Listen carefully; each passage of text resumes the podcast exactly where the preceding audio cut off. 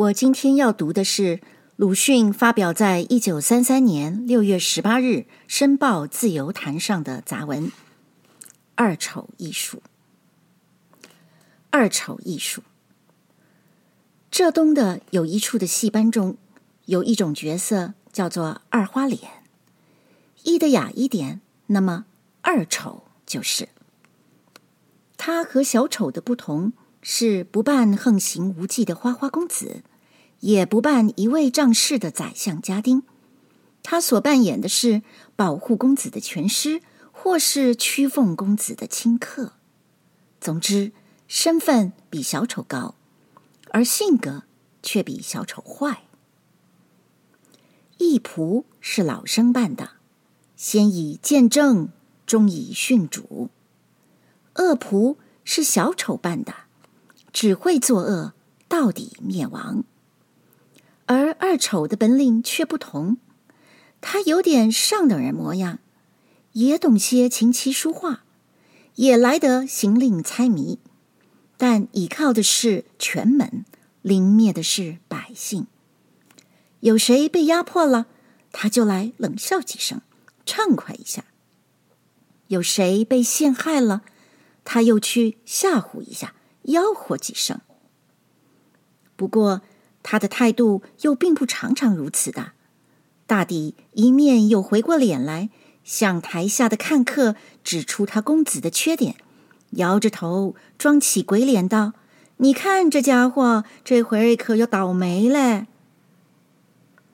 这最末的一首是二丑的特色，因为他没有一仆的愚笨，也没有恶仆的简单，他是。知识阶级，他明知道自己所靠的是冰山，一定不能长久。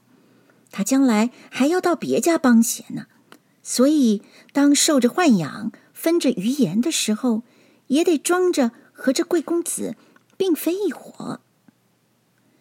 二丑们编出来的戏本上，当然没有这一种角色的，他哪里肯？小丑。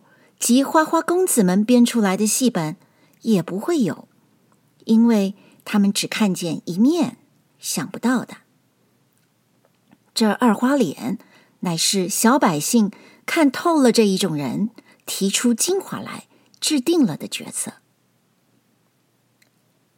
世间只要有权门，一定有恶势力；有恶势力，就一定有二花脸，而且。有二花脸艺术，我们只要取一种刊物看它一个星期，就会发现它忽而怨恨春天，忽而颂扬战争，忽而以萧伯纳演说，忽而讲婚姻问题。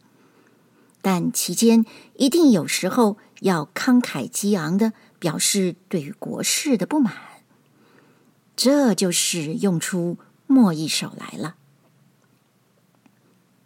这最末的一首，一面也在遮掩他并不是帮闲。